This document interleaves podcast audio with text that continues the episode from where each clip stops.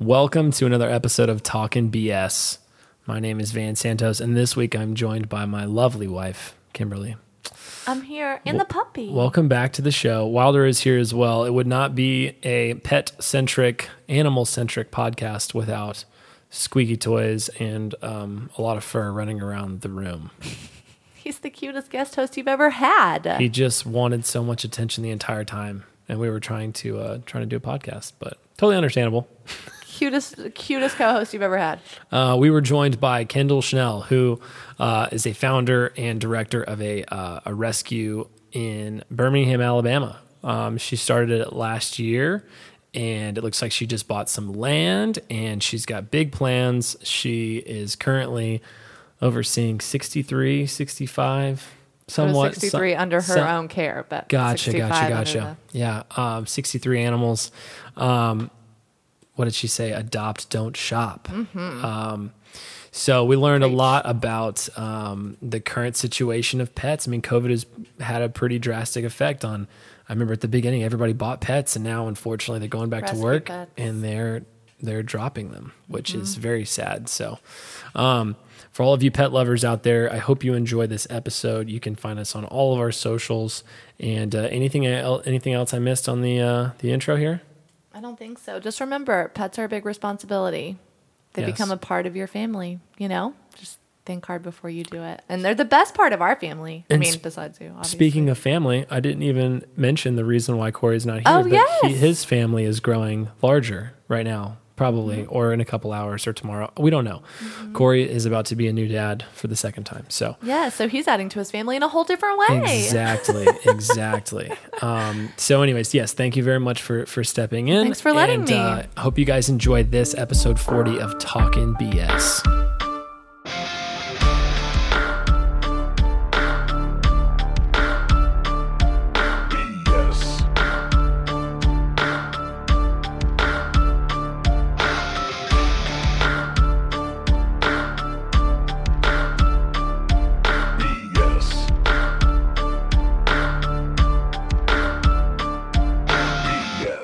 Welcome to another episode of Talking BS.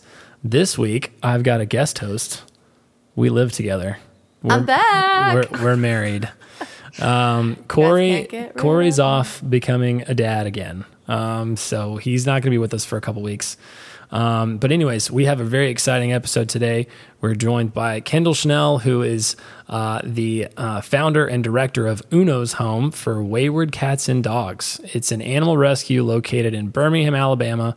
We went to middle school together, lower school, lower second school. through fifth grade. There you Yeah. go, lower Yep. school. Yep. Um, the her rescue specializes in socializing and providing medical care of animals in need and finding them forever homes.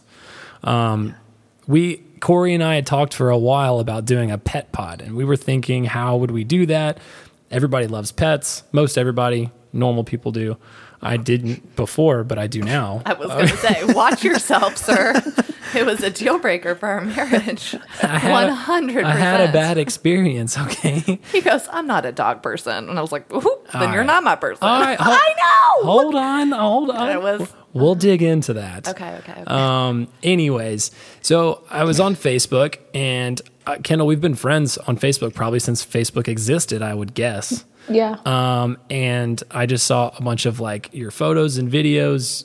You know, you were featured. That's on, all I post. fo- all I post. featured on uh, Dodo, the Dodo, Yeah. I guess, which very excited about that. We're going to unpack all of that stuff. But as we start every episode out with, almost every episode, we have icebreakers with Eli. Um, really fast. yes, go ahead. Now would be, I think, would be a funny time for you to tell your. Oh, okay. Yeah. So Eli, I have a cat named Eli, and he is actually Una's brother. So There I you like that name a lot. Yep. Yeah, there you go, Eli. Yep. You're there famous. you go, Eli. There it is. Eli is a cat. I don't know if Eli does the Eli that I know would he be more of a cat or a dog? He'd be a dog. I call my Eli like a kitchen poltergeist because he Oh. will open up every single cabinet and drawer, and then he like ev- I will does- walk in the room Does and he I'm just eat everything like, though? well, he Because Eli eats know. everything. If He's not a fat cat. I was gonna say Yeah. then Eli is a kitchen poltergeist. That's what he Yeah, does. yes, he just destroys. Food. Like he can eat like none other. It's unbelievable. So he will be that. Um, cat or- all right. So, uh, first one, he said, if you can have an extra hour of free time every day, what would you use it for? Just one extra hour. This is really sad. Clean. Oh I just. It's, Are we the same person? This is going to go so well. She's like the clean, This is so exciting. I'm so happy about this. It's just. I have so much to do. I call it my rescue chores. It's just. It's never ending. Like. Oh my gosh. Yeah. Oh, yeah. I can imagine. We'll, Yeah. Yeah. we'll dig into why that makes sense in a little bit. Yeah. But yes, that's that's a good answer. Um, this one again may be a little more pointed, but when were you when when you were six years old? What did you want to be when you grew up? I wanted to be a veterinarian. Yeah. One hundred Oh, percent. good. And you knew it that early.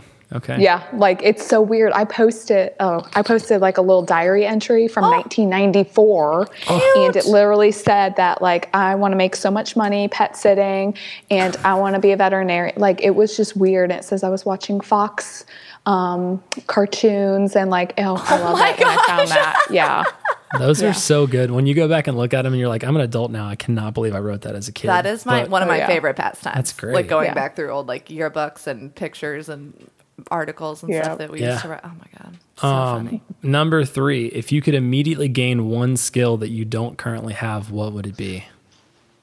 Oh my gosh, are we talking like tough. Like real life skills? I mean, flight would be fun That's for what me. I'm thinking. Like, I'm, I'm, are we talking like magical abilities? Like, can we can we go invisible, or are we talking like I would like to be able to speak Spanish, or like, do you know what I mean? I would like to have like unlimited knowledge, like to always just know.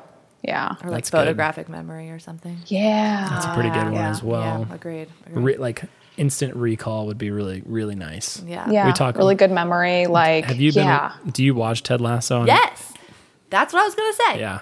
I have no idea what you're. I don't have time for it. I totally understand that, and there is no judgment here. It's just, it's just this TV show where the characters, their comebacks, or their dialogue is so fast that we've figured out that like no human being could really talk like this in real life. Yes, because the recall of like their references is just too fast. that well, and like the wittiness, it's just so quick.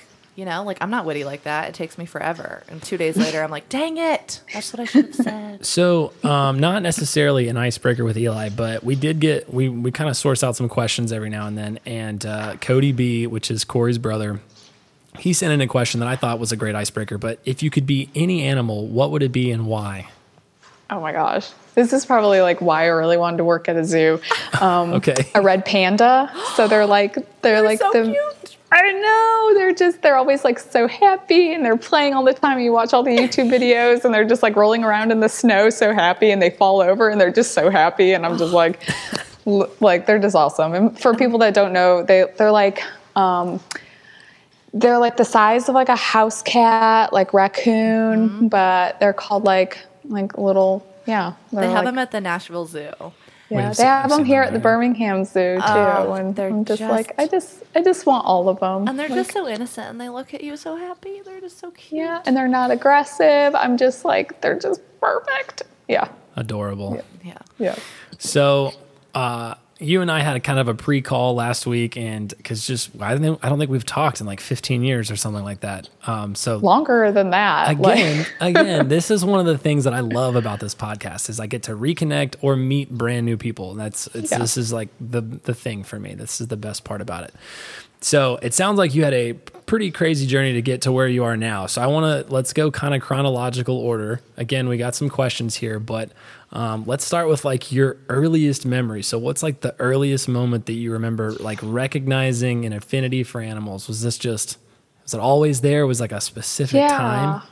Yeah, um, like what I re- like a really, you know, like you can't like really remember things as a child, but then you remember what, that very first thing. That's like your first memory. Yeah. So my first memory is when I was um, I, I was born and raised in St. Louis, so lived in St. Louis before moving to Huntsville, Alabama, and I was at my grandma's house, and we had um, a kitten. She got all of the animals that I wanted and had to go live at grandma's house because my mom was like, no. So um, this little orange kitten, his name was Max. He was purring, and I told my grandma he was singing in his heart. And um. I, That's the cutest thing I've ever heard. That's and adorable. like I just Oh my my, grandma just like knew like I just was like different than other people. Like how it was just like I don't know. There's just like this animal that wasn't just like an animal. Like I believed like this was like a little soul in this body, and it was so pure. And yeah, I might so- cry in this. That's fantastic. yeah. Um, Cody, coming back to Cody B, he wanted to know what was your first pet ever? Did you grow up with pets or did you like introduce that into the Oh my gosh. Okay. Um, well, there were ones that weren't supposed to be pets. Like I would bring them home. Um, yep. Those would be like um, turtles living in the woods, um, lizards. Yes. Oh, oh, Um, and then I would. Oh, time yes. out. One, There's one, thing we don't discuss. So she loves all animals except for one.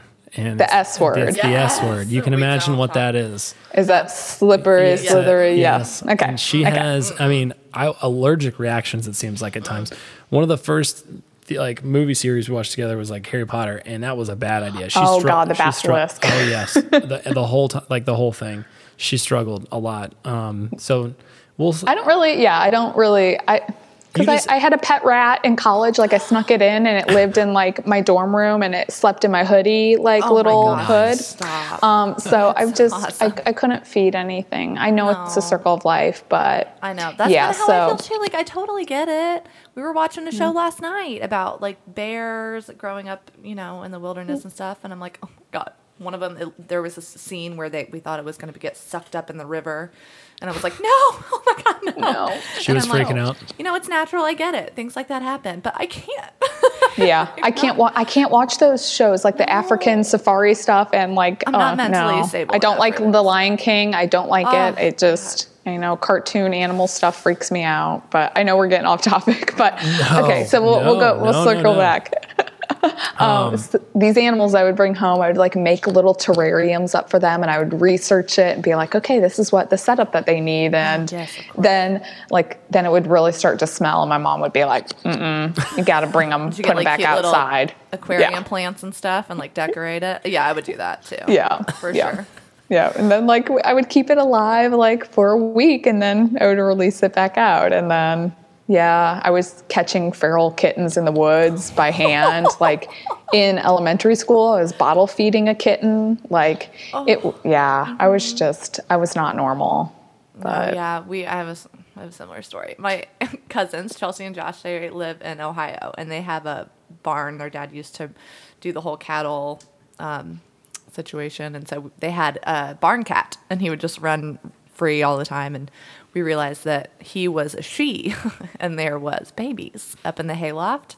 So we would sneak out of the house in the middle of the night and go up there and feed them bottles, like little oh baby bottles. We're definitely not supposed to do that, but Yeah. they're just so tiny. and they're addicting. I I swear, when. I have tiny like neonatal kittens, that's what you call like little, you know, one to two week old kittens. Like I just sit and just stare at them all like for hours, That's and a I'm just like, Yeah, yeah, I have it too. yeah. All right. So you mentioned your mom. Um, did your family like encourage you to explore your like enthusiasm for animals, or I mean, it sounds like there was some. There was a line, At first, yeah, There was a li- There was a No. line. yeah. At first, my mom was like, "No, all these because." Um, like my grandma, like we went and got two cocker spaniel puppies, and m- we brought them home. My mom was like, no, they are living at grandma's house. So puppies would go to grandma's house and um, we'd get birds. My mom would be like, no, going to grandma's house. and um, and I was like, I never understood it because my mom lived on a farm in Illinois and she raised raccoons, squirrels. She had a spider monkey, had miniature horses. Like she had all of yeah. And I'm just like, like Ross, she says. yeah, and I'm just like, why can't I have that? And she's like, we don't live on a farm. And I was like, I can but like to. you can't even let me have a puppy. Like, but my oh. brother had a boxer, and that was like the only animal that we were allowed to have. And Okay, well, that's told you about the kitten. I know, and but it's really funny because once I got into catching feral kittens by hand in the woods, she started doing research and we, you know, got them all. We caught the mom, we trapped the mom, we fixed her, we released her. So that's called trap, neuter, release, TNR. Um, we got the kittens, and my mom owned a radio station at the time. So she would advertise the kittens for adoption on the morning show. snap. and we'd, so it, there was like finally a transition that she was like, okay, this is happening. My daughter's bringing home these animals. What do I do? Like, and she just fully accepted that. And then we, um, kept oh my gosh we were up to six kittens like keeping them. And i was just like blown away that she let us do that. And um, they're from different litters but um, yeah she finally finally accepted it. And um, it was just really great because our uh, arab alabama um, very small town about 30 minutes away from huntsville. Um, they had a shelter that people just stopped working at and we found out that nobody was going there to feed the animals. So my mom was like all right let's just go do it. So it's my mom my sister and i all feeding the animals. We ended up bringing home two puppies and then they were running out of space. My mom converted her attic at the radio station to house all of the cats so they wouldn't get euthanized. Like she was just fully in it at that point. And I was like, I knew you were that person because you told me these stories and you just wouldn't let me be that person. And then like I felt like my love of animals like awakened that for her again. Your mom is my people. That That's- sounds like something yeah. I would do. That is pretty awesome. That's amazing. Yeah. And it also speaks volumes for us, I must say, for bringing the animal lover out of Other Yeah. people. claiming to not be animal lover. Famous last words. Ah. Famous last words is I'm not a cat person. That's the true last words. Like Watch me. I've met many men that are like, I don't like cats, and I'm like, why are you holding that cat right now? Why are you put down the Yeah. cat? Oh, yeah, like, but I but I like it actually. That is Yeah. so awesome. Did you ever worry about like getting rabies or something? Like getting bit? oh my gosh, I the did get cat scratch fever. Um, you did? Yeah, I had to go to. I, okay, so they have a bacteria that's in um, like their mouth, Uh-huh. and I got bit really hard. It was actually by one of my cat, my personal cats. Um, uh, she's a little sassy, and um, all cats have it in their mouth. So Mm-hmm. it just you know s- some just have different levels, and it bit me so deep. And like a few days later, my finger got like three times the size and turned like dark purple. And I like showed my mom, and we're like. Yeah, we're gonna go to the ER. and so, yeah, I got cat scratch disease, and um, but the cool thing is like once you get it, you're not supposed to get it again. So Oh, like chicken yeah. pox. Yeah, so I got that in 2008 and Just knocked it you out. You're home free. Just knocked it Yeah. out. Good to go from Yeah. there. I was just thinking about yep. raccoons and stuff. Surely you're gonna get something. Oh, I have a I have I have a story about that. and We'll get to it when you get to that question Okay. about raccoons. Cool, cool, cool. um, all right. So, any other like childhood before we move out of childhood into like education, but like any other childhood stories that that you still remember to this day that that may have shaped you or just unforgettable? Well, um, probably going toe to toe with a vet. Like here I am, like in middle school, and the vet's like, "We need to euthanize this kitten. It's not going to make it." And I'm like, "No, I'm gonna, I'm gonna try." And he's like, "It's, it's, it's got severe um, neurological issues. It's walking in a circle." Um, he's like, "It's just not going to make it." My mom's like, "No, she'll take it home. We'll, we'll work with it." And like. I did everything I was supposed to. I did the research, and it became like a normal kitten. And I was just like, What? Ha, That's ha, ha, ha, ha, ha. Told you And yeah, like I just I feel like um, it's just easier sometimes just to not do the work, and I do get that for you know just people that yeah, there's just not enough people willing to do that, and they're just Yeah. like let's put it out of its misery instead of like hey, let's help them, and so. 100%. I liked doing that like as like a little a little person and going up against a vet and Yes. you know I guess they didn't believe that I would be able to do that and yep. And I think So- with vets, I mean, it might be something later to be brought up, but my old roommate used to be a vet, and she said that a lot of times you just get into this habit of um, like a routine. This is just what you do. You know, you go check check the boxes, and if nothing works, you just proceed Yeah. with euthanization. When sometimes you need to step outside and be like, "What? But this is what if this was my animal? You need to house what the would I do? Is that what we're talking about? Yes. yeah. It's for real. She was like, sometimes Get out you the look- right, get out the whiteboard.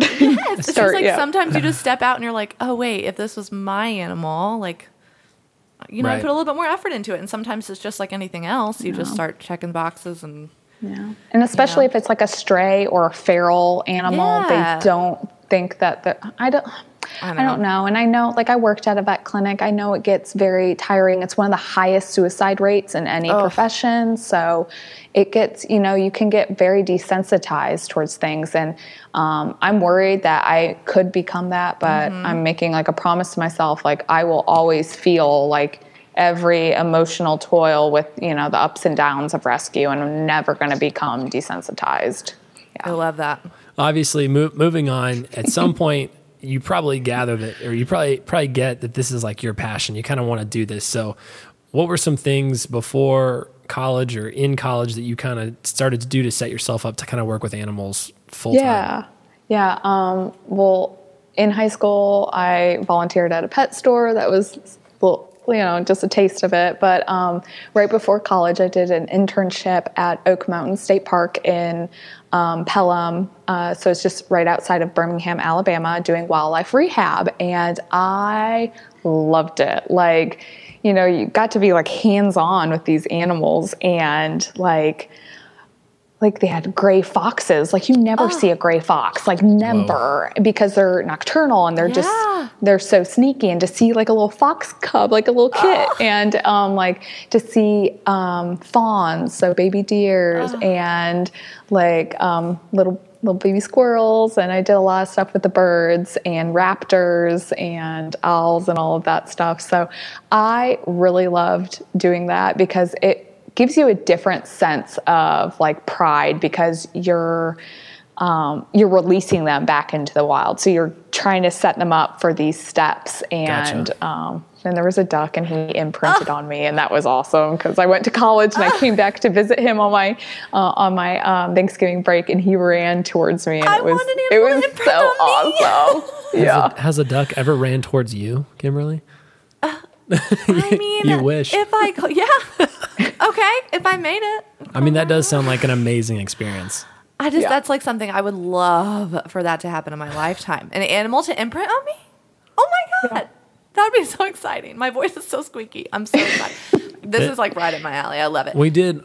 She teed it up. We watched this. There's a National Geographic series out right now on Disney Plus that goes through like uh, what it says, being an animal, Growing Gr- up animal growing, growing up animal, and it literally takes you from like their birth into like their first two or three years of, I guess, depending on how big the animal is or whatever. But her voice the entire last night for an hour was that high. It was just, I just get just so excited, very especially with wildlife. I feel like it's such a rare opportunity. People can have house pets all the time. Like, it's easy. Oh, I don't want to say easy. It's still it's still Yeah. difficult, but it's Well, I've easier ha- to do. And then to be able to I've get to like, squirrels I mean, in my house. That's I'm yeah. not against it. I'm just saying Yeah. I'm against it because Van would divorce me, but I'm again. I'm not against it. You got to do it the right way. Well, okay, well, well legal purposes, you got to do it the legally right way. okay. But there are Yeah, some yeah. that you, some wildlife that you can have that you don't have to have a license, like chipmunks. Um, Oh my gosh, we can uh, talk about this when we won't get in trouble. what does Josh say? satire. Satire. It's satire. Our- my buddy- Hypothetically. my buddy Josh came on here and just said satire. If you were to do this, and then yeah, this is how you Yeah. do. I would. I would love. What is the craziest animal that you helped like rehabilitate at this Um, place? Wild, hypothetically, wild flying squirrels. Like, like little babies, like so, like you know, sugar gliders, but the actual Yeah. thing that lives outside that we never see because they're nocturnal. how do they get Like- there? Um, they were in my boss's cabin, and the farm manager's dog, acc- uh, well, not accidentally, well, he you know. intentionally got the parents, and so there were these little babies, and it was, um, gosh, right at the end of December, at the beginning of the year. Uh, so it was really, really cold, and I contacted my contact at the wildlife rehab center, and she's like, "Hey, we're all full. Uh, like they seem like they're healthy, but can you really, really wait to release them past Yeah. this frost?" And I was like, "Oh yeah, yeah." Uh, then I got attached, and then we built. Hypo, hy, hy, hypothetically, um, I may have got a custom built enclosure for them, That a girl. and That a girl. Yes. yeah, yeah. So they're they were they were awesome. So So so you go to this uh, rehabilitation. Uh, was it just a, a center or what would you call yeah, it? so it's in the center of the state park. Okay, Yeah. cool. Yep. And then when did you realize you wanted to like go to school for this? Had you already decided that, or was this like? Oh. oh, that was a Yeah, long- a long immediately. ago? Like, oh, okay. Yeah, immediately I knew I wanted to um, like study animals. That's all I wanted to do, and that was like really difficult to actually find colleges that offered a degree in zoology. That, that was my next question. Was how how does your search go at that point? yeah, very very um, short search. Um, That's fair. You don't have a lot of decisions to make. You Yeah, so Auburn University has a zoology degree. Um, I actually got a full ride. I had a choice between full ride at Auburn or a full ride at um, Colorado State. Um, but uh, I'm a Roll Tide fan, so I just had to go to. Colorado State. There we so, go. There- I- Yeah. Also, Colorado. No offense to Alabama. I know you two are from there. It's way prettier. Yeah, my da- and my that's dad lives in Colorado, so Oh, it was cool. just Yeah. it was Nice. great. Yeah, so I went will out try there. not to hold that against you that you're an Alabama fan because my husband is also one. So, Go uh, Gators. You know what I'm saying? obviously two totally different things, but why zoology over like a, a veterinarian's degree or whatnot? Because Auburn had a very good vet program as well, if I remember correctly. Yeah, too. we used Yes. to take all of our pets to Auburn when they would have Yep. severe Um, problems. One of the reasons would be um, cost because I had a full ride to college, so I had no loans, nothing. I owed nothing. And so that would be a high cost and another, what, six to eight years? Like you're in vet school more than you are at, you know, That's to become a physician. Like, and um, and then I was just like, do I really want to do this? Do I want to be around, you know, the bad, the bad, you know, not just the good, but doing surgeries and doing. And I was really great at dissections. I was that weird girl in college that was re- Yeah. maybe too good at dissections. Um, so, but I was like, I don't want to. I just want to care for them, like to just you know be around and nurture them and do all the enrichment and not just do the medical side of it. So that's when I split off. I think I told that story on here about me, but I did like a like a summer internship. Oh no, we had interim at Randolph. I don't. That was probably before you're in Not in fifth grade. I'm sorry, it's just I know. Uh, it all runs together. Um, but anyways, I did like a little like two week internship with uh, a couple like doctors, and I discovered really fast I did not. That was not for me. Some people can do it, but emotionally for me, like everybody was always sick or hurt, or and I I understand the the aspect of helping, but to your point, it was just too much, Mm-hmm. too much for me. So I did the same thing with nursing school.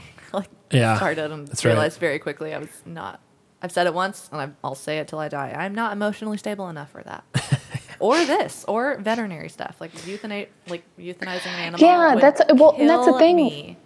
Like a pet owner can come in and say, "Hey, I want to euthanize my animal," and like unless you get them to sign that animal over to you, You have to and talk it. them out of it, you have to do it, even Oh. regardless if the animal's healthy. Yeah. Like they could be like, "Hey, I'm moving, and I just Uh-huh. want to euthanize my animal." Yeah, it's a thing. Like, that's It's terrible. Hold horrible. on, It's a thing, and there's also Yeah. I listen to this there's other podcast. no option there.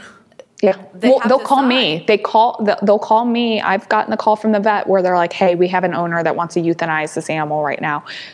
If your rescue takes it, can, like, would you agree? And then we'll work on getting it transferred." And that's how I've ended up with some animals in my household because they were owner euthanasias brought in. That and I've also heard there have been people who have like gotten divorced and they fight over the animal. So instead of one of them taking it, they just put it down. Yeah. That is And terrible. yeah, There- I've heard There's a difference before. between like not being an animal person and then that, Or it's That's just being too hyper and they put it down. Like literally Goodness. anything under the sun, people who are you?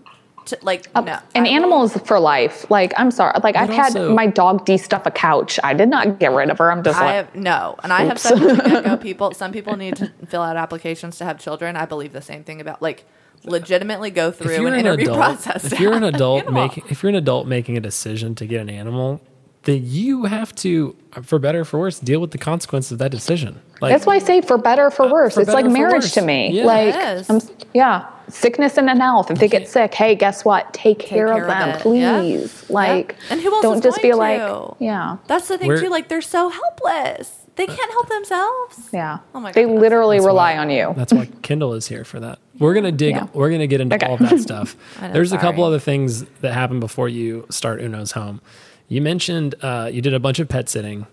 Is there anything you want to share about that before we go too far? Oh my gosh, I I started doing pet sitting because um, I realized that zoologists don't make a lot of money. It's all minimum wage or it's unpaid internships, and um, so I was like, well, I got like a regular job waiting tables at PF Chang's, and I was just I was.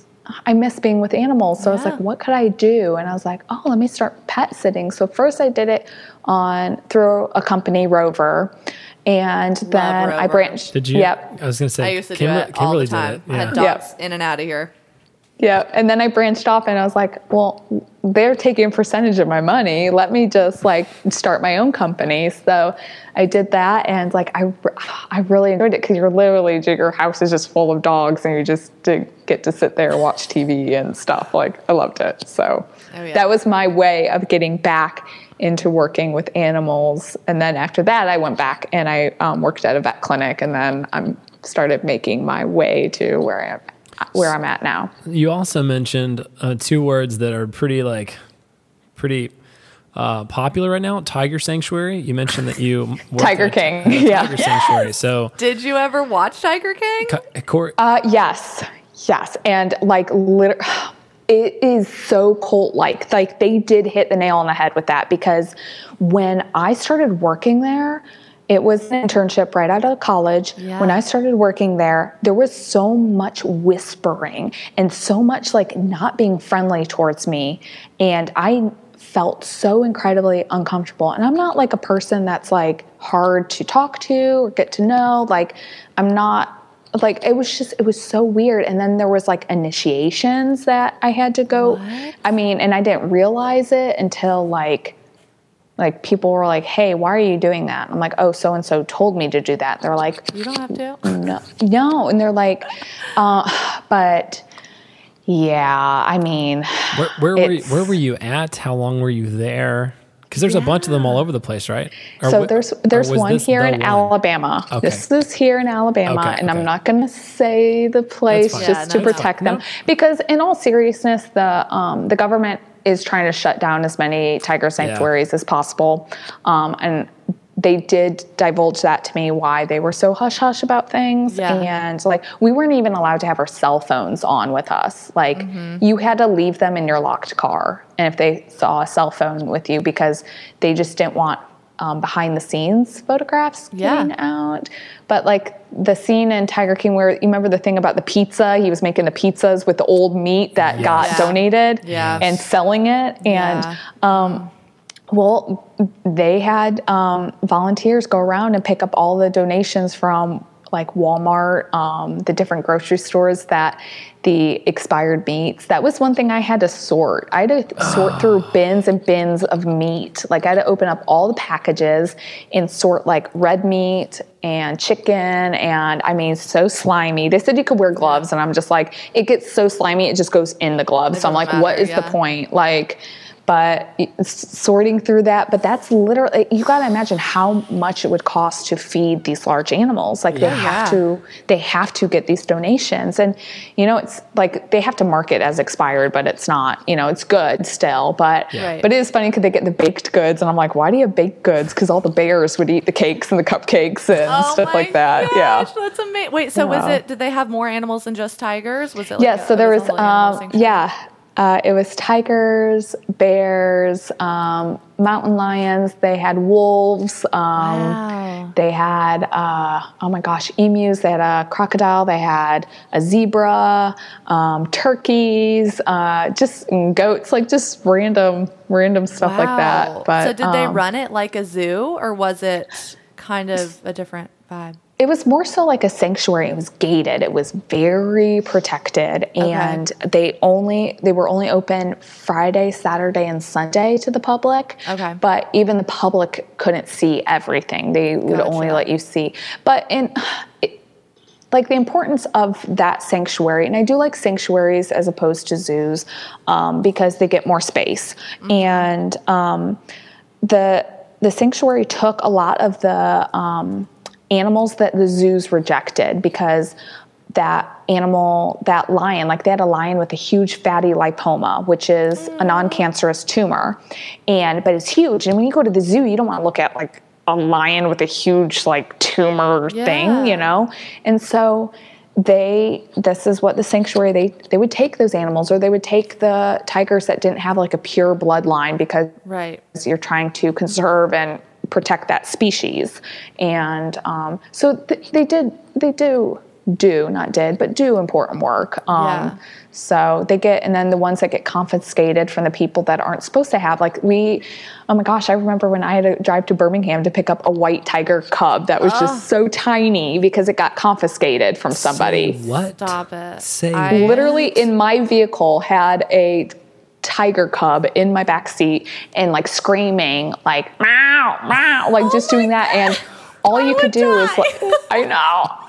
Like you can imagine like driving down 65 and here I am in like my Yes. my SUV and there's a tiger in a huge crate in my back seat. Oh my gosh, I can't. I'm gonna I'm gonna wake up one Saturday morning and I'm, I'm gonna be like, where'd she go? And I'm I'm gonna open up our little app because we do follow each other for safety reasons. And I'm gonna be like, why is she on 65 heading down to Birmingham to go Coming help home with you tigers. rescue Yeah. something from somewhere? Yep. I'm not going to go off on too many tangents on this because I could a thousand percent. But do you follow or do you know anything about black jaguar, white tiger, the tiger sanctuary in Mexico? And it's like lions and tigers and panthers and Big it's cats. cats, big cats, Big cats. Um, and they do it. I've been asking Van since the day I met him. I was like, "Can Yeah. we please go to this place?" She wants like, to I go. really, really want to. It seems go. really really nice though. Yeah, yeah, oh yeah. They seem Like- they treat them like royalty, but they do the same thing. They take them from circuses and um, Yeah. people that think try to take them as pets, and then they're injured or Yeah. So Because there's very lax laws in Florida and Texas, like with owning wild animals. So that's why there's lots of like sanctuaries in those states. hey, yeah. that was part of Tiger King too. Because what's his name? Baskins wanted to go down there to. Carole Baskins was in Florida. Yeah. Yeah. yeah. Yeah, so Corey obviously couldn't be here with us, but he did write in some questions. Um, Kimberly was just getting to one about the Tiger King, but we just we were talking about zoos. But um, do you have any strong feelings just about zoos and their their treatment of animals in general? I guess. I have a very mixed. I need to preface really fast. I have a Yeah. very mixed feeling about it because I so much want to like go see them and be up close to them, and then I just Yeah. you know it morally at have a hard time. So Zoos are very important for education and conservation. That's their main purpose. And because most zoos are nonprofits, so they're not trying to make money, they're not trying to do any of that. Um, and it's conserving the species, but because they're nonprofit and because their main goal is to breed and to continue the line, their enclosures are not good. Like Yeah. the, I, the enclosures are way too small. If you see like um, if you see zoos that have elephants in it and they're in a small enclosure and you're like you have the the african savanna that they get to you know graze. Yeah. like that's why i love those sanctuaries there like these large sanctuaries where they can actually like you know be themselves and not just be so confined because it's so sad when you just see like an animal just pace back and forth back and forth. Mm-hmm. And so yeah i'm just so on the fence because you know when there's animals that are at risk being extinct like the rhinos mm-hmm. what can you do? Like you you have to protect them you put them in this smaller enclosure yeah it's not the best thing but it's the best thing to make sure that this animal survives and it isn't poached because even the sanctuaries in africa they're still getting broken into and they're getting you know killed and look at the alternative, I guess. Yeah. yeah Co- so uh, Corey's brother Cody B. He wanted to know what are your thoughts on PETA. It's a very general question, but I mean, they are extremist um, because gosh i i had somebody adopt from me and they said that they both worked for PETA and i just had to be really quiet after that. But they're because they're like anti-cage and i'm like sometimes we crate our dogs. We crate train. We you know sometimes like a dog like i have a dog that's undergoing heartworm treatment. She has to stay in a crate so she's mm-hmm. calm. She's a husky mix. She's crazy. Yeah. and if her heart rate goes up she can stroke out and die, die, yeah. yeah. And so i'm just like that's that's extreme like there's always exceptions to the rule but they don't see those exceptions to the rule like and but they do like if I need to make noise about something, if I'm upset about something, guess what? You tag pete on Instagram and you let them be your your little, you know, True bulldog. story. So there's have like a I think- social media army there. You're like built Yeah. in, ready to go. That's awesome. Yeah, but they they do strange things too. Like I've heard where they will like break out all the laboratory animals, but then later they they get them all euthanized. So I just I don't Hypocrites. I Sorry. Wild. so Yeah, I Um, get very, I get very touchy about this. Um, so since you were on Dodo, you know these cute little videos of the Yes. the um, unique friendships between species of animals. yeah. Have you ever seen any, like a duck and an elephant, or like Yeah, so what are some other cute ones? I've seen so many of them, and they just become like buddies forever, and it's so cute.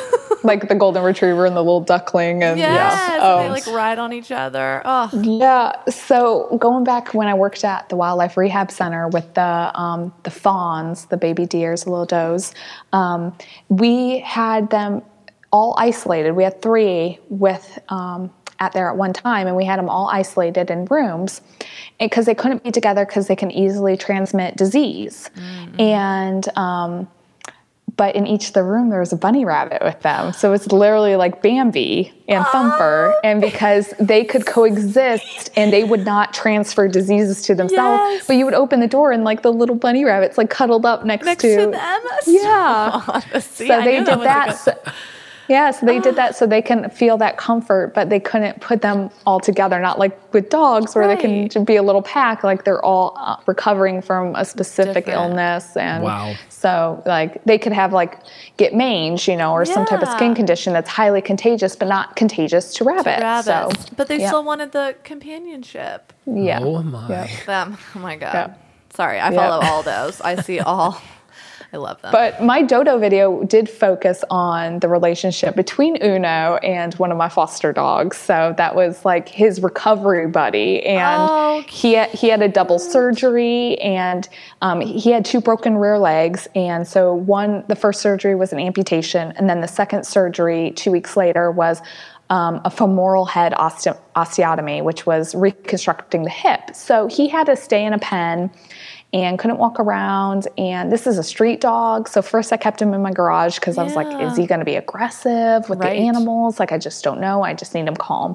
Finally, I moved him up to my sunroom and Uno, um, Uno was born, we think born without a ball and socket joint. So he, I don't know, that was like his little kindred spirit. And then Uno doesn't have an eye. And, um, so Uno can't like really jump up on things. So Uno would like drag himself over the pen to get in there with Ike. And he would like he would just headbutt him and sleep with him. And I was just like, that is so weird. Because he's normally not like that. But he knew that animal was like sick and healing and in pain. And he was I mean, oh my God, they started grooming each other and it was just they can was sense awesome. it. That's why I love Yeah. them so much. They can sense when you're hurt or in pain or sad, and they help each other. That's why I love animals so much. They're way better Yeah. than people. And it, and it's so awesome because like once Ike got better, Uno like backed off. Like he was just like, okay, this like I don't need to be there. But still, at times I see like they're like Ike will sit at the foot of my bed and Uno's up there just headbutting him and just Oh. rubbing on him. Like they still do that, but not to the extent where they're like fully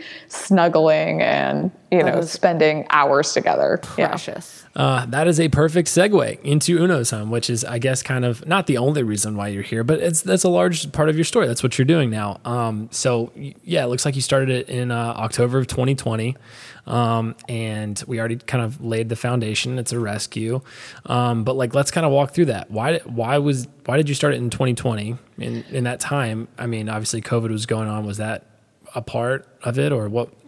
Any reason for the timing?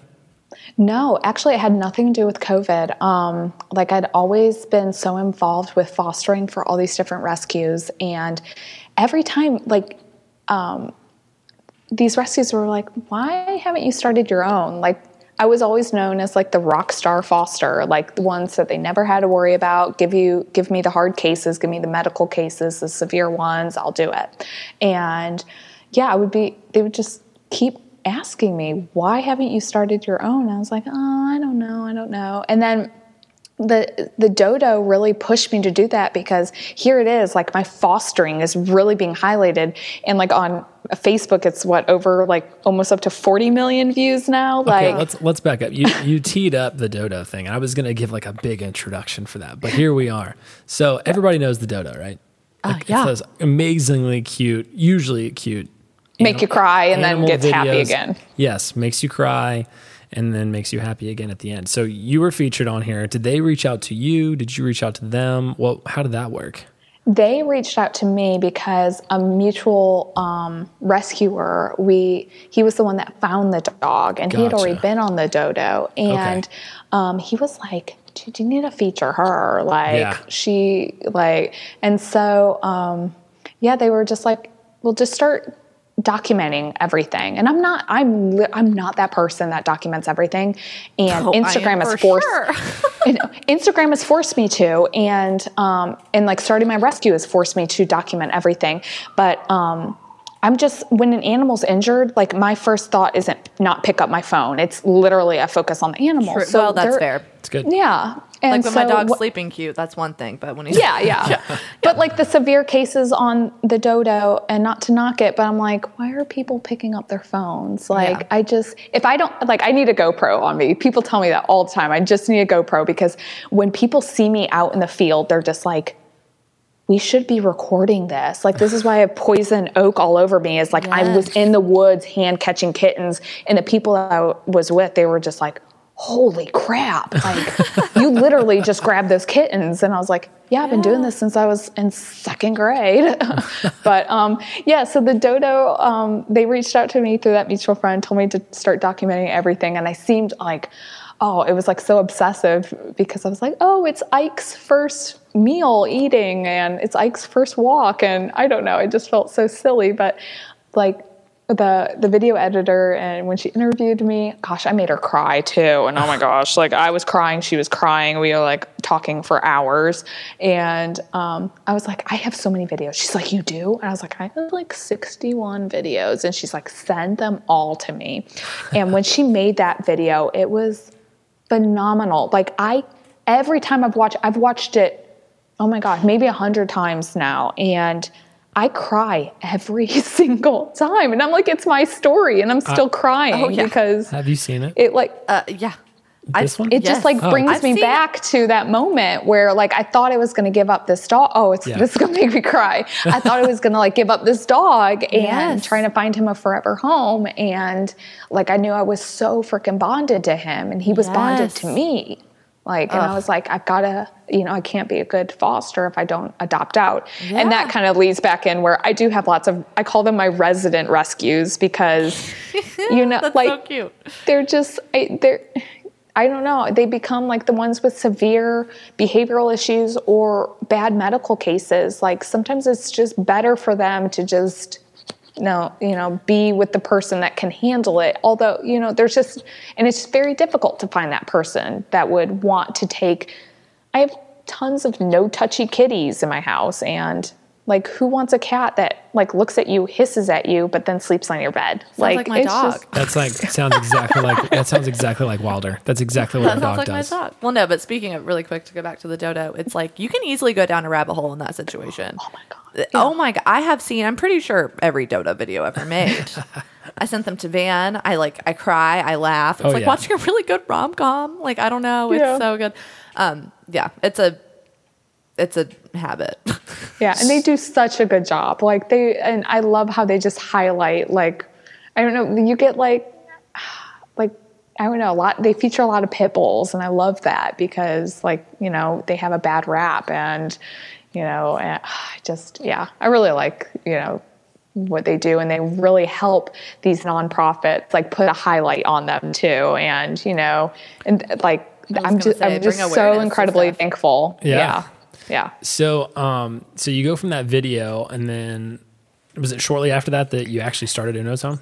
So the video aired um, November. So I started Uno's Home back in October. Gotcha. And so it, I, I did not know it was going to air in November. They said, oh, it was going to be like a Christmas thing or something. I was like, okay, cool. And literally like got like the message the day before, hey, we're actually debuting it tomorrow. And I was like, what? what? And all my stuff, like all my stuff on social media was private. And I was like, okay, uh, like I've been such a private person. And I was like, I think I, I need to, I need to put my stuff on public because people are going to want to like, could they ask me for my Instagram handle and stuff like that? So, um, I was like, I guess I'm gonna need to put it on public. And just like after that came out, like my phone was just blowing up where like Ike now has 14,000 followers and What? Like, um, Walter here's got like 1,100, but that's it. I know. and then like I'm almost up to 6,000 followers. And it's just like, it's, it's so wild because it's people from all over the world and we have like these wish lists and people kept sending Ike like bags of food and it was just and toys and like it was just it was it's so cool and they've stuck with me so there's people that literally are like i've been here since the dodo video came out and then they have continued to support me and That's you know amazing. they'll i have my amazon and chewy wish list and then i do like my monthly donors and it's just it's so cool because there's people all over like they send me care packages too and like it's just yeah it's so cool So That's awesome. Since we're on this, um, let's go ahead and talk about the business of things a little bit because Yeah, um, you talked what I was about donations. Yeah, go ahead. You want to take this? Yeah, well, I mean, I just had a question. One of my friends also owns a rescue here in Nashville, um, and I know they have a bunch of different ways of um, kind of funding or providing um, for the animals. So they have, um, like like you said, the Chewy wish list, the Amazon wish list, and you can just go on there and send what you need. Um, what is like? Do you have a lot of regular donors? Do you kind of know what you're bringing in month to month? Is it just are you, you just kind of wait? and see yeah what so um like because you know i like what i like about amazon is i know some people are like against amazon because they're like big and they try Yeah. to own everything um, but they you get like a little um, message and lets you know who's sending chewy doesn't let me know who sends it and so every like i get to see like i get these regular donors every month it's like here's my monthly delivery of cat food or cat litter. And like it's just it's so cool because like i've never met that person but here i am. I'm always i'm seeing their names consistently. And then um, i use a, a platform called patreon and Yes. you can sign up and become a monthly donor. And that's just so easy for somebody to just you know it has different levels so it's like you know for your budget like starting at just five dollars but Right. if like enough people do five dollars like that all goes to vetting and it's just it's so cool to just always know that that money is going to be there A hundred percent. And i yeah and then i've done like um, t-shirt fundraisers Yes. with Uno's home Oh, logo because my love logo is so cool It's so cute, y'all. yeah, this guy I went to high school with, um, he designed it for me. And like when we were in high school, everybody's like, he's gonna be famous one day for being an artist. And he's he had stuff in the Huntsville Museum of Art, and he's done he does murals. And so it was just super super cool that he designed that, and it was just perfect because I was having the hardest time trying to figure out because the logo is so important. Yeah, And it is, and it's Yeah. so cute. It turned out. It turned out really well. It looks great. Yeah. Uh, Is it just Uno's home dot or is it org? uh, unoshome.org. Yeah. Dot org. Dot Go, org. go, Yeah. go get you a shirt. Yeah, for sure. No, Yeah. no kidding. I'm probably gonna Um, go do that when we hang out. So uh, it's still speaking on money, unfortunately. so it's, Yeah. it's a nonprofit. So obviously, I'm going to assume you lean heavily on donations and Mm-hmm. and just whether that's just cash or fu- just food and just stuff in general. But um, how much, d- if you want to share, if you're not, that's fine. But how much, like, what's the Oh, I crunched co- the numbers. Oh, okay, Yeah, cool. Yeah, I did it. like, Yeah. yeah. What it does it on cost to keep the doors just open? I mean, it's so Okay. expensive to feed and care Well, for and you these current animals. and you currently have 60 animals. Yeah, 63. 63. No, oh my God, 60, 65, because I have two ferals um, recovering from surgery. They're going to Oh. be released. So they're in my garage. Okay. Yeah, yeah. So 65. Yeah, and this is, and I don't have a facility. Um, I'm in a residence right now. Um, it's big. It's 3,500 square feet. So it's not like when Oh, that's a- people imagine they're just like, no. Yeah. they think it's all cramped. Like, no. this no, isn't a when I two have bedroom guests- apartment. This is a house. no, yeah, it's it's a nice house on like um, 0.75 acre lot, nice Gotcha. fenced in backyard, so a nice sunroom. And when people come over, they're just like, "This is cool." Like I thought it was just going to be crazy, and I was like. No, like I, I, I have like a good system. So that's like you have to be organized so you can function properly. But um, to go back to the question, so with that many animals, and then I have about um, about 20 in foster care. So I do about 85% of all the fostering myself.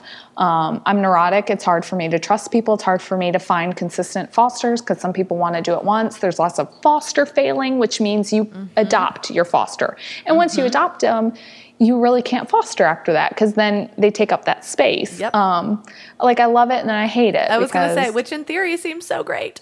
yeah, because that's the know. person. But then I'm like, oh, but I'm not going to have you as a foster anymore.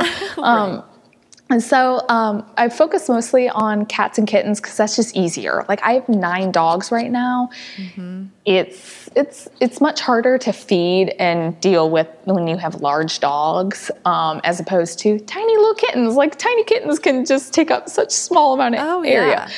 They're much and quieter. um, I have um, 48 kittens in my rescue right now. And to fully vet a kitten, um, so that's starting with their all their vaccinations, deworming, flea treatment. We do um, a combo test, which tests tests if they have feline leukemia or FIV, um, and then to be spayed or neutered. It normally costs with the rescue discount about two hundred and twenty five dollars. So if you multiply that times forty eight, that's almost eleven thousand dollars just on those kittens. Yeah. And I like when I crunch those numbers because I haven't done my yearly yet because I haven't been a rescue for an entire year yet. So I don't get to Yeah. see those end numbers. But I was just like, holy holy crap like how like that's a lot of money and you know then you're spending even more money if they're sick Right. um if there's a medical and stuff. issue yeah, and like I had a kitten that we thought that maybe would have to lose its eye. Um, it had a severe eye injury, so oh, they you're trying have to. twins. I know. I, I'm addicted to any eye issues or if they have three legs because I have three three-legged animals right now, Oh and then a kitten, and then a kitten that's uh, that's going to have an amputation next month. So I like I just I love them, um, is but that adorable. costs I mean, that's more. sad and adorable at the same time. it is it is sad sad and at the same adorable. Yeah. It is. Yeah, and like it costs more. Like um, a puppy with parvo will cost um, about three thousand dollars. Heartworm treatment for a dog. I have two dogs that are heartworm positive. Please do preventative. Like if your dog is outside a lot, like it's it's it's gonna get heartworms. Like It's just hard for them. Like it's a it's, Yeah. it takes a toll on their body. We had a dog that went through heartworm treatment and it was not fun Yeah, for us so or him. yeah, and it's expensive. It's expensive to treat. Where it's just just doing the monthly preventative, you know. But that goes into account because then I have to do that for all the dogs in my rescue, so that's more money too. So, um, yeah, I'm just I'm so fortunate being a new rescue, and I just call myself a one woman rescue because legally I have to have a board. Um, my board is my sister and my brother in law. They're Oh. silent. I will volunteer. I volunteer as tribute to be If be you on need your a board. fourth, if you need a fourth, but like I really wanted to do it that way because I wanted it to be like my own. Like I didn't want anybody telling me how I needed to run it. Like I knew what I wanted to do. I saw everything that was wrong when I was working with other rescues and I was like, nope, I'm going to do it this way. And um, yeah, I've just I and I really contributed to all the support that I have worldwide because how could I, you know, as a new rescue, like I'm on par with some of the biggest Yeah. rescues in the state already. That's like amazing. and the fact that I just purchased 8 acres back in May, like it's just like I my trajectory is like going way up way quickly. Like I know where I want to go and So, yeah. where do you want to Yeah. go? Uh, we were that's that was on here. You you just bought eight acres, which is that's awesome. That's a lot of land. Yeah. What's Yeah. what are your plans with that? Yeah, so 8.15 acres. It was like literally um, uh, my life savings and then donations.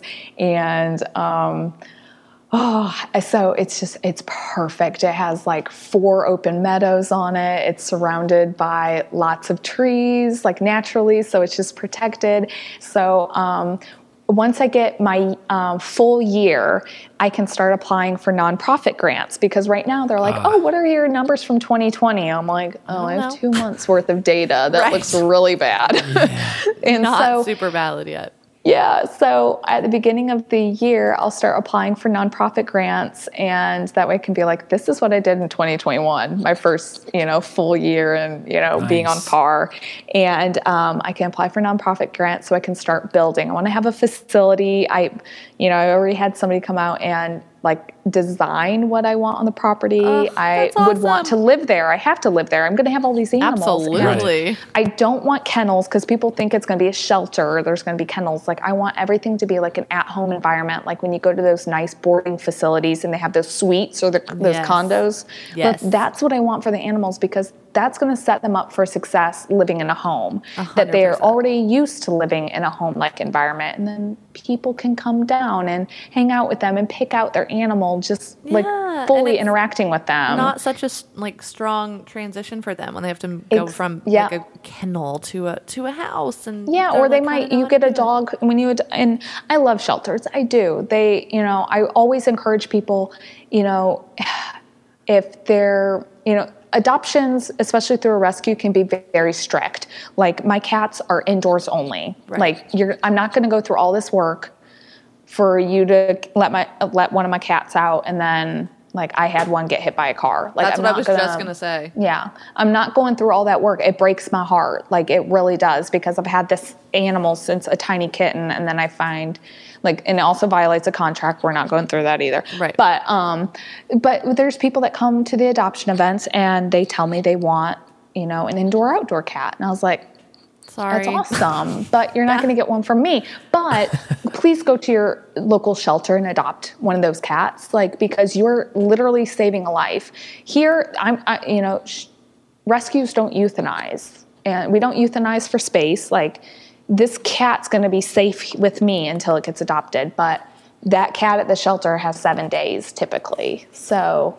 Go, I, like I just, I'm just, I'm distracted by a dog right now. it's, I know, impo- sorry. It's impossible.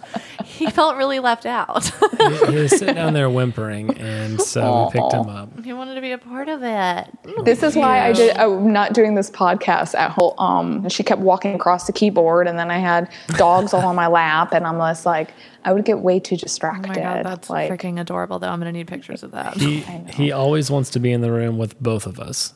So Yeah. he wants us to be together, and then he wants like us to pay attention to him. Because if like we're Yeah. both like paying att- paying attention to ourselves, yeah, he'll he acts out. It's like I tell him it's like it's like children, you know. Mm. well, it's They a just- tiny dog thing too. So, Yes. like, part of my Very- degree was like true. animal psychology and animal behavior Oh, because we're gonna that's why that these small sure. dogs like attach themselves to the humans so much. Where you're like, you know, God, ferocious little chihuahuas. You know, Yeah. like they're that way because they're so tiny and they attach themselves to that one human and they're so protective of that one human. Like, don't they don't let you close to them. It's just. Yeah, that's just what they need to do for their survival. That's why they attach themselves so much to you because they realize they're so tiny. So kind of on that topic of the, little dog. I call it little dog syndrome. um, do you Yeah. find I kind of I think it kind of goes both ways, but um, how important is it to kind of match specific pets with people? Um, and then that being said, also with other animals, like I know that ours, I have had many of the same breed. Um, this is like my third Morkie that I've had, and they're all so different. They're all so different. This is the most challenging one that I've had, but I'm I'm thankful that obviously we're very, or I am very um, understanding. I try. I try. but I'm just saying, I know that it's not for some people. They can't have a challenging, high maintenance dog. Do you know what I'm saying? Um, or like a yappy dog. or a yappy, yeah, yeah, yeah. Just like he's very needy. He needs attention all the time. There's like, how do you do you find that it's super important to kind of mix and match people and pets? Yeah, way? I, I've I've actually found it's harder adopting out dogs than Oh, it has been with cats. Like matching the part. Like I had this doodle mix. Um, oh, doodles. it, actually, it was an it, it was an uh oh um, litter at the vet. They two unfixed animals Whoa. accidentally uh, mated in the yard. Um, so it was a Walker Hound and a Golden Doodle that mated. Oh so, but the puppies were so freaking cute. Um, so one of them got returned after getting adopted out, Um, The groomer who owned the Walker Hound reached out to me and asked if I could take this dog into my rescue. And, oh, and this is the funny thing. I'm always a person that's like, I don't do puppies. No, I don't do. I literally God. have had so many puppies, and I'm addicted to them now. Like, but I'm always like, I don't do puppies. So I got him, and I like fell in love with him, and That's um, amazing. Puppies are the I- best. I adopted him out. It took actually four times if you include the first one. I hear the squeaker toy right now. Yeah, he's Yeah. participating. This is But- this is the pet pod. The pet Yeah. pod. Now would be the time that you let Yeah. it happen. So, um, but true. I adopted him out multiple times and he got returned. And it's just, and like, it was a very, it was a learning curve for me because, you know, there's that, there's a huge fad with doodles right now, but then people It don't is. understand that doodles are high energy dogs. So high energy. Very much so. and they like, it's just like, But they're cute, also- so that's why Yeah, I need to and, adopt and it's them. also really difficult too because all these animals come from my household, so they're in a dog pack. They're used to being with other dogs. They're used to being with cats, mm-hmm. and so now I I've learned I can't adopt out a dog that's going to be an only dog because it's all it's known is to be around other animals. Absolutely. And they get out so much energy like that and they bond. Yeah. And so it like I said it was a learning curve with that puppy because cats cats they do their own thing. Right. And but yeah, the dogs were, you know, you have to do meet and greets. You have to go to their house and that's diff- that was difficult, you know, when well I say when COVID was high, COVID's getting high again. Um, a lot of rescues will do like um, FaceTime, Zoom Right. calls. So um, but you still want both the dogs to meet one another and just make sure that dog like i've done trial runs in the house where they fill out an application where it's a foster to adopt and Oh, yeah, they yeah. get um, they get like a two week period and then at the end of the two weeks they decide if they want to keep the dog or they would have to say i don't want to adopt the dog so that they would give somebody else a chance they could keep Right. fostering if they want but Right. yeah Gotcha.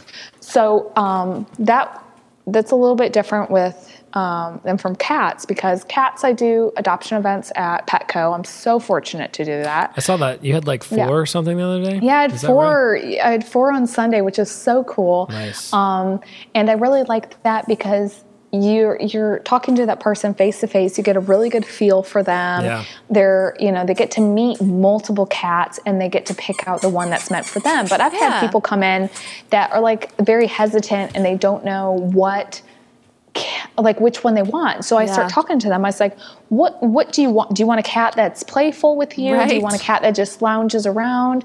Like literally, tell me because I do most of the fostering myself. I Yeah, know so you know them well. Absolutely. Yeah. So I've had where um, this gentleman came in and he was. uh, Telling me like what his dream cat was. The dream cat was not there. And I was like, you know what? Look, I pulled up on my phone. I said, these two kittens were born uh, they were born on 420, so they all have like little marijuana names. That's amazing. That is like so funny. Hendrix, Marley, like they were just yeah. Um, That's perfect. but I, I pulled them up. I said, "Hey, look, these are in foster care. They're too young to come to the adoption Right. events right now. But you can fill out an application, and when they become eligible, which is normally around two pounds, when they can get their first vaccine, and then they have to keep coming back to me to get their boosters. For sure. Um, and he was like, "Yeah, that's my dream cat." Like he wanted like a Siamese type cat, and there were two of them. And I always like and when you adopt out kittens, it's just better to get two because they keep each other company. Yeah. And so um, he applied for both of them, and once they got they hit that age, um, he came and he got them. But That's so yeah, it's just it's I really like matching them with the people because if somebody just like just adopts any kitten and without you know really having that conversation with them and making sure that that really is the right cat for them yeah. they those those animals are more likely to get returned and Oh, for sure. um uh, and going back to like the co-mingling thing i have some animals in my household that hate other animals Yeah. Really hate fergie okay fergie is a fergie's a purebred persian um, she was found Those in the so country pretty. completely matted had a wound on her side started integrating herself with a cat colony I was already working on trapping those cats for um, this homeowner, and um, Fergie got caught, and she went to the vet. It turned out she was more so a senior cat. And i was like oh great. So that's even hard that's even harder to adopt out a senior.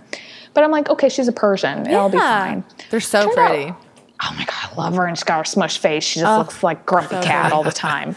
Um, but i found out she's cat aggressive. And she actually like swiped at one of my cats and scratched his eyeball Oh, no. he had to go to the vet he had to oh uh, the science is cool. They like mix in the serum with dog's blood and it's a corneal serum and you drip it in their eye and it heals the eyeball. I mean, it was so freaking cool. That's wild. Like so cool. And It's kind of creepy, but I'm here for it. yeah, but um, so like he was fine. He got adopted out. Uh, that was a happy story. But Fergie's still with me, and people like I ha- I use Pet Finder, so you can go on there and it can actually match you That's with the pet that you Wilder.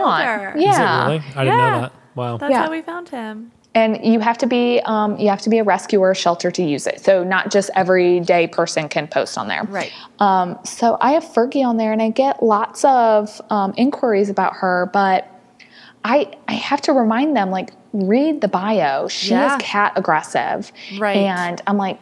She, it's not like everyone in my household understands her now. If she walks through, they literally like part like the Red Sea, like, oh, it's Fergie. And Nice. she rules. She rules the house. And um, like she like that's why it's also so hard for me to give up to give her up because I understand her. You're and- like, I feel you, honey. like I relate I to just, you. Uh, but when people put in those inquiries for her, yeah, I just have to be like, do you have other cats? Mm-hmm. And they say, yeah. Like, how's that cat personality? Because if they're going to be, you know, not submissive to her, Mm-hmm. she's going to mess them up. Like. She That's- when I like when I say like she injured a cat, she really did, and you know like I just want to make sure it's a good fit. So that's why like yes, I could get so many inquiries on one cat, but Right. I haven't adopted her out yet because I have to find that perfect person, Person for them. Yeah, absolutely. that's going to understand because it's gonna like she's a senior, so I don't want to disrupt her life. I don't want to cause her more stress. So Yeah.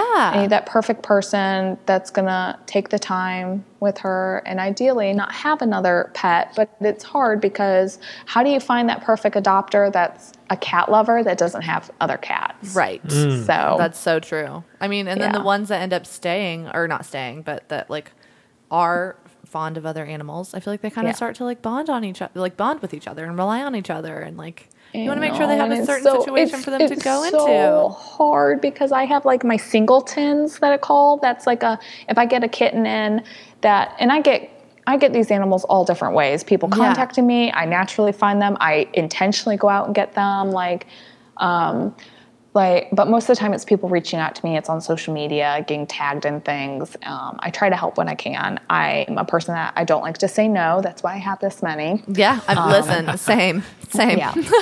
so, but like the singleton kittens, I'll have to add them, integrate them in with a litter. And I do that for their socialization, but they have to go through a quarantine period first to make sure that they're healthy and they're not going to have anything contagious.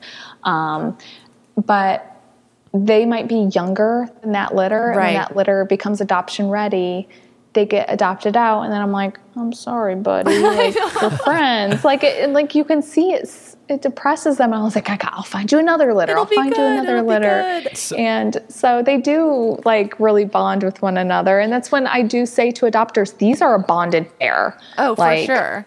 Like I don't, I don't want to split them up. Like I see it. Like, yeah. Um, so speaking of finding another, so give us some rescue stories. So I, you mentioned earlier that you, like you get a call from a vet sometimes or a homeowner. Um, what's like the most common way, and then what's like the wildest rescue you've had? Okay.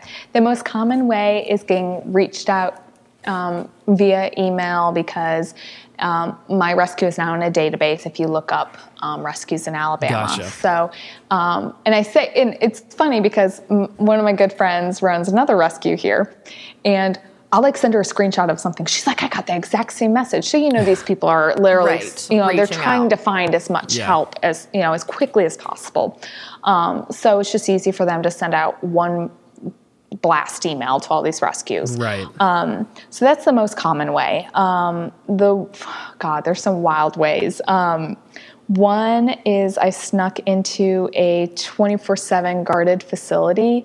It's a distribution center. I'm not going to Oh say my for which large company. Yeah, but there was but- a there was a dog that was living on there for two years Satire. stuck because it is So yeah, satire. Satire. it was yeah um, it was uh, fully fenced in so it, it, uh, we believe it was like um, dropped off by one of the truck drivers um, but yeah one of the um, uh, hypothetically one of the security guards i got their phone number and they let me come in at 10 o'clock at night and Oh, I love yeah. your So style. there's- yeah so there's that one and then Love it. i mentioned earlier about the, a raccoon story so um, there was this burned down house and it had feral cats living in it and there were kittens and um, i was like all right gotta get these kittens it became age i always wait until they get a certain age i don't like taking them from their mama right. unless they can be without mama. I don't take nursing kittens away from mama. That's For just sure.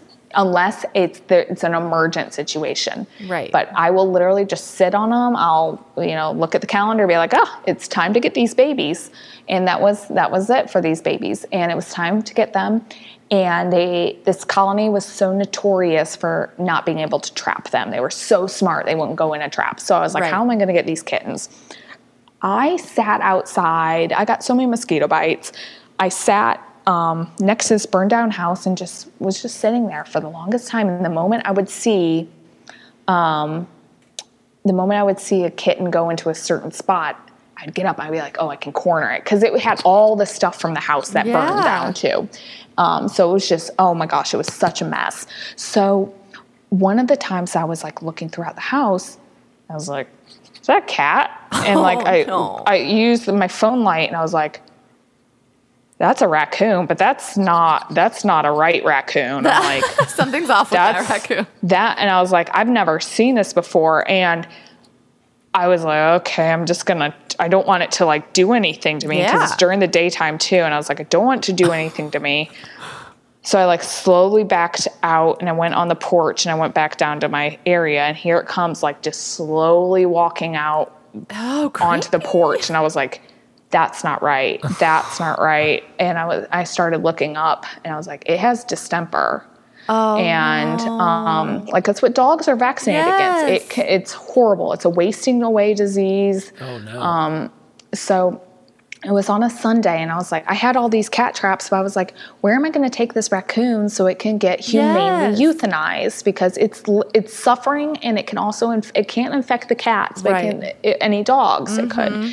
And um, yeah, Uh-oh. the neighbor may have um, taken care of it when I wasn't Oh, there, no. but um, he said he did it in a humane way. But Okay, that well. was just like the weird things that I have encountered where, and then I've talked about I got poison oak and ivy all over me because I lit- I will go in the woods and my mom, my friends will literally every single time they're like, "Why don't you learn? Why don't you keep? why don't you keep shoes in your car, closed-toed shoes?" I'm always I'm if you're if you see me rescuing, I'm in running shorts, sandals, and like a razorback like for tee. sure. Like I'm just I'm I, I hear that. Yeah. I'm not well prepared. And so I don't have long pants on. I don't have long sleeve shirt on. I just, I had earlier this year, I had poison oak on both of my butts because I didn't, Oh, butt cheeks, because I did not realize that I was always looking at the ground, but didn't realize it could come out Uh-huh. It can from like a bush or a Uh-huh. tree. And you can rub And so on it it tickled right under there. And yeah, that was me trying to catch a kitten. And Yeah. that sounds yeah. terrible.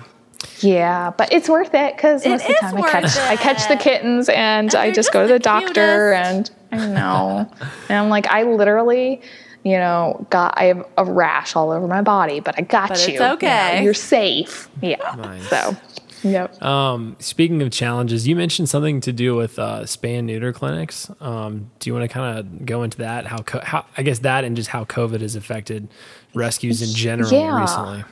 Um, this this season has been the worst like in the books for every rescue because of COVID um, shut down a lot of the low cost spay and neuter clinics and also shut down a lot of um, the veterinary clinics for um, non emergent surgeries. So, spays and Right. neuters are not considered emergent. So, they would get rescheduled, but those animals would go into heat and they would mate, and we have all these babies. And this has just been awful, awful, awful, awful. So, our um, low cost spay and neuter clinic here in Birmingham, Alabama, g- uh, got shut down for a few months and it exploded here. Um, we're experiencing that again. They have been closed for feral cats for two weeks in a row. So I've had to get very creative how I'm trying because um, just this month I've caught 20, 27 uh, cats and kittens from colonies. And um, and that is just that was just yeah I know um, that and like I was Van is not super familiar, and I was explaining to him how you know that's how you end up with like puppy mills and all these. You see all these videos of people going in and there's all these puppies that's under houses and yeah you know? it's just it, it- yeah because it's out of control. Well, and it's so weird because when I was in Colorado, we um, in Fort Collins, where Colorado State is, I had to register my animals every year. And so when you register them, they they want to make sure that they're spayed and neutered, and if they're not, you get to pay a fine. I've tried to like talk to people here, even people heavily involved in rescue that you think is on your side, but they're like, "Oh, that's crazy." People that can't. I was like, "LA County, LA County had the most strict spay and neuter laws, where I think they all had to be spayed and neutered by six months of age, unless there was a medical reason." I mean, Their shelters are empty. Like it was so strict, but it worked. but and, it worked. But we're and just honestly, I, I've always done that. I don't. I yeah. I don't know. I don't know if it's just because the vets that I've been to have encouraged it, but it, yeah, it's strict, but there's a reason that Yeah. it's working. Yeah. you know what I mean? Like, to look at the it- bigger picture. Yeah, and that's and that's why shelters um, shelters won't adopt out an animal unless it's spayed or neutered. I adopt out an animal if they're young. I wait until I want them to be at least six months. Well, not the females. The males Right. they can be three months because it's not a major surgery. Females, Right. it's a hysterectomy. That's a- yeah, major. it's a big You want them to be older, but shelters will do it at two pounds, and that's there's higher risk there Yeah. too, and they don't always make it. But that's their only way to ensure that the animal that they're adopting out will never have babies. Gotcha. So it, they have to be strict. And I wish Alabama, the state as a whole, would be more strict because we have one of the highest euthanasia rates for shelters. Um, all the shelters right now are closed to intake. Um, Oh, so that, that means any animals coming in are immediately euthanized. Oh So, no, yeah. no, it's- that's so yeah and so i'm just like we need more people to adopt and it's really hard to just try to find or encourage people to add to their household Yeah. because it's because it just is a like big undertaking for people. yeah, you know? is. It's a huge responsibility, Yeah. and you don't want that person where the people in COVID, they were on shutdown, lockdown, they started fostering, they started adopting. Yeah. They went back to work. Guess what? They're can't starting to surrender their animals to the shelter. Yeah, they're taking them back. They can't keep up. Yeah. It's it's a real thing. Yeah. I mean, it's a struggle. Um, That brings up a really good point, and we can kind of pivot to kind of close out our conversation. We, we've talked a lot about animals all day, Yeah. but um, Yeah. You are, are a human, uh, you're a person, and uh, it takes a, a certain mental and physical and emotional toll on um, on everyone to have a pet, but you specifically, like we've, I think we've kind of referred to it a good bit, but uh, I have a tough time managing this seven pound dog in here who's driving me up the wall. Um, you have, you're managing 65 animals right now currently? 63. three? 63, yep. So what, how do you cope? How do you, how do you manage that? How do you sleep too, by the way? How many Yeah, hours of sleep? With, lo- question. with, How many sleep with do you- lots of dogs in the bed. Okay. I was like, do you have sound machines? Like our dog Yeah. hears anything dropping. Oh, I do. Yeah, I do have the sound machine, and because I have so many animals right now, I actually have three enclosures for kittens in my bedroom, and that as a whole has really affected my mental health because I was always like, my bedroom, my master bedroom, is always going to be mine. Yeah. Because I have guest bedrooms, and I have guest bedrooms outfitted for the adult cats. I have um, large enclosures for like I have I bought like a bunny hutch, like one of those wooden bunny hutches, Yes. and I have it inside. Like I just because you have to you have to isolate them for their own protection because you know you don't want like in you know any respiratory issues to you know go throughout the house. You don't want any like worms or any diarrhea that could be highly contagious. Like I have to do that for their protection and the protection of the animals. Of course. So um but yeah, I'm like I, I don't like saying no, Yep. and that's really hard for my emotional, physical, mental well being um, because you then feel guilty for saying no or not being able to help. So when I say I walk the walk, I really walk the walk. I try to do the absolute most, and I have found that I. I, I met my maximum. And Right. it's weird because I would always say, Oh, this number I would have when I'm on my land. Right. Yeah. I'm literally doing that right now with a full time job because I don't make money with the nonprofit. So I still have a full time job. So it's very early mornings getting everybody fed. I go to bed super late because I'm cleaning and I'm doing all of this and Yeah. feeding. And when I have like sick animals, I have to syringe feed kittens and, give do that on my lunch break.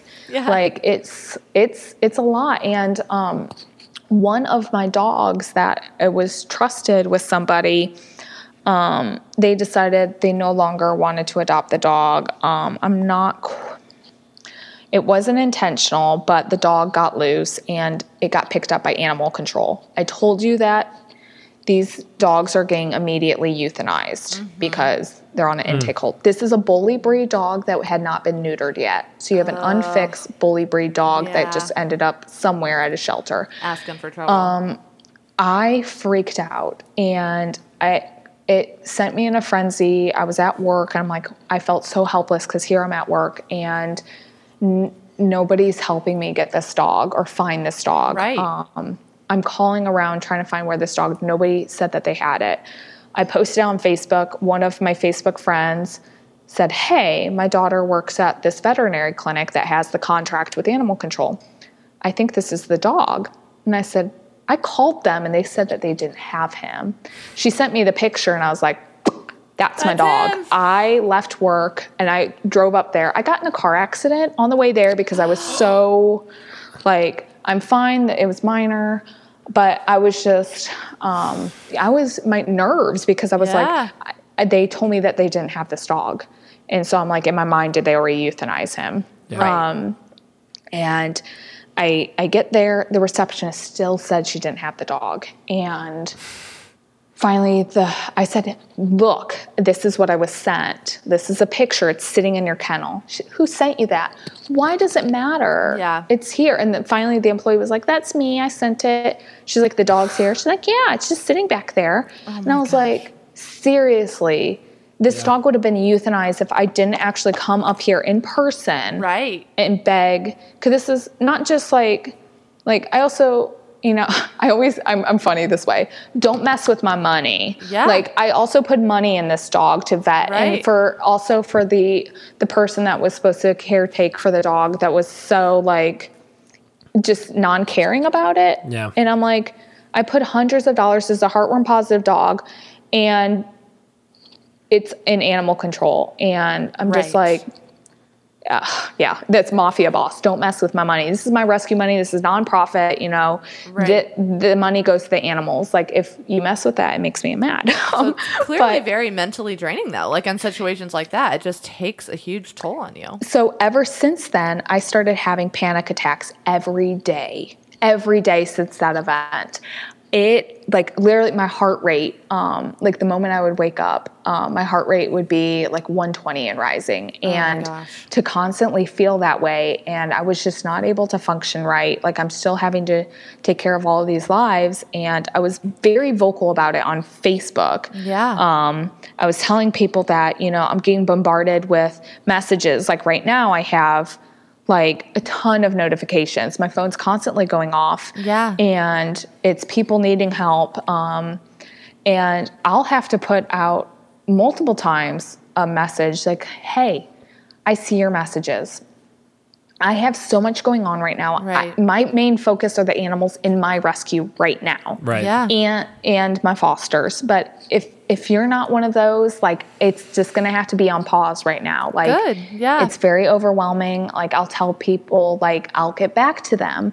Um, some people do not take it well. Yeah. Um, Good for you for setting the boundary, though. It's really gotta, important. Gotta have the boundaries. yeah and then uh, like it's still and even setting those boundaries i was still having the panic attacks so that's when i was like i need i need medication like i need something to stop this so i can continue to do the work that i'm doing and um, it was really difficult because you know mental health in this country isn't taken seriously either Yeah, like oh, I completely agree with that. I, I was trying to, and people just, especially for women, they just feel like we're just being crazy. Yeah. Being yeah. over emotional. Yeah. Yeah, and I'm like, no, I literally have a lot on my plate and I can Yeah. still do what I'm doing. I just need help. Like need Mm-hmm. help. So I went on just um it's it's hydroxyzine, which is like it's it's a higher like antihistamine actually, but it's supposed to like mellow you out and um it's it really helped and now I don't have to take anything. Like I literally I just need to get out of that cycle. Yeah. Yeah. Like that and I I knew like I was I would be fine, but now I'm glad that I have it for those moments that Absolutely. I get so stressed out. Do you have any plans of bringing on help? I mean, you're probably at you're probably over the max capacity. Yeah. Right now. yeah, so I have That's a question, Um, and not me giving advice, but also maybe. also- ev- Okay, we literally give it a- every literally every single person. Like I have so many people wanting to help out. Like, hey, can I come over and help you out? And I'm like, Yeah. It's my house. Like it's still that. Like once I have a facility, it's different. But it's still like my gotcha, living gotcha. space, Yeah. so that makes That's it fair. feel weird. But I've had people um, come in in my garage and just help me unpack all the donation boxes and break them down. Like just something simple as that. Um, my neighbor brings me dinner, Aw, that's so and sweet.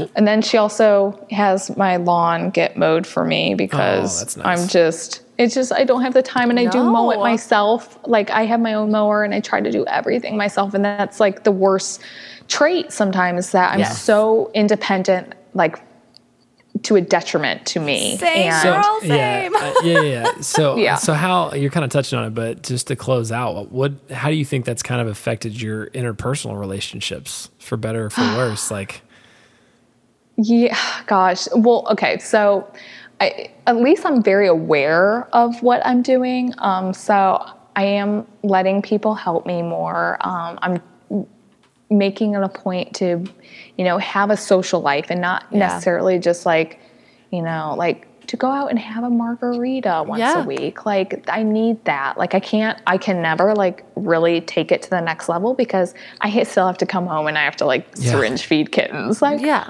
But you But know, it's so just- important for you to keep Yeah. you going and Yeah, I tell and- I tell Kimberly this all the time though. It's like unless you put yourself first, you won't be there to take care of um, me and the dog. No, I'm kidding. I say that's not what I say. But I say you won't be. She's just a people person. She likes to take care of her people, and if you run yourself a ragged- nurturer. Yeah, You're- yeah, nurture. Well, I was gonna say, if you don't yeah. take care of number one first, you won't be there for those other people or or little fur babies. That's funny that you say that because I was just going to say, I feel like there's just personalities like ours that are just, I can do it all. I got this. I can do it. I can take care Yep. of everyone. I can make this happen. Yes. Yeah. All the animals are going to be okay. I'm going to feed them. They're going to be healthy. Every, you know, and then I, Yeah. I take back burner always. And like you said, to a detriment of being selfless Yeah. is a very good thing to an extent. and then, yeah, but you, know, d yeah, you get very exhausted and, you lose yourself you, in the you need that process. balance. Yeah. And especially in rescue because it's so it, like the level that we experience with like I see more deaths in animals than most people see in their lifetime. Like I had three Yeah. pass away in a 2 week time. It's it's hard to deal with and 100%. Um, but I am very vocal about it. Like I, I, that's why I do like social media because it is, you know, and I use mostly my Facebook because, and that is like I, people even comment like I have family members just like, why are you posting about this on Facebook? And I said, people fell in love with me for my dodo story. They came for Right. me, not my rescue, and I always want to have that connection with people with me and not just here's my rescue no Right. Mm-hmm. this i'm the face of the rescue and i want people to see what i do day to day the highs and the lows so Mm-hmm. i've posted videos where i'm crying in the Yeah. videos because like i lost an animal and it's my way of it's a therapy session Yes. People felt connected to that animal too because they donated. Here's an Yes. animal in ER, critical condition, and I have to give the update that it passed away. Like, And I think people too, like they see you, but if you weren't who you are, that the animals wouldn't be, you know, in, in the hands that they are and rescued the way that they are, and their situation would be way different. you know, when you look at animals, like it's just they're not just blankly looking at you. Like they all have their personalities. They all have like their life. Mm-hmm. their quirks and everything. Like This, yeah. this is a fantastic way to close because uh, I- so I, I, before we do, I will say thank you very much for joining us, Kendall. Thank you for having For me. For everyone out there, we'll plug it at the beginning too, but go to unoshome.org. You can donate there, buy t-shirts. The shirts are cool. We'll probably buy one. And for right those of you who aren't animal people, yes. like Um, Dan claimed he wasn't. And Kimberly, thank you for joining us as a guest host. Of course. Kendall, anything else to add before we before we close this out? Adopt, don't shop. Yes. Please go Adopt, go to your local. shop. I know I have my purebreds. I love them. I love them, but Yes, like seriously, go save a life. Like if you're just thinking about it, please. Like now is the time, and just find like that perfect, but only when you're ready. Like you know, Yep. or if you're not ready, foster. Like that's the best way. You know, just to do it temporarily. I'm not even going to try to top that. I will add a quote that Corey had to give us because he is the closer on this show and he has always got the quotes, but you kind of touched on this. Here's a quote from A.D. Williams When I look into the eyes of an animal, I do not see an animal. I see a living being. I see a friend. I feel a soul. And that reminded me very much of your. Your Yeah. uh, your thing at the beginning when you said you, you thought your car, your cat's uh, was singing with its heart or singing in its Yeah. heart when it was purring. Yep. So And you just, it's so true. it's very I love pretty. him so much. Yep. Well, thank you. All of Thank them. you for your time. Thanks, That was girl. great. Yeah. Thank you. Also, I volunteer to be on your board.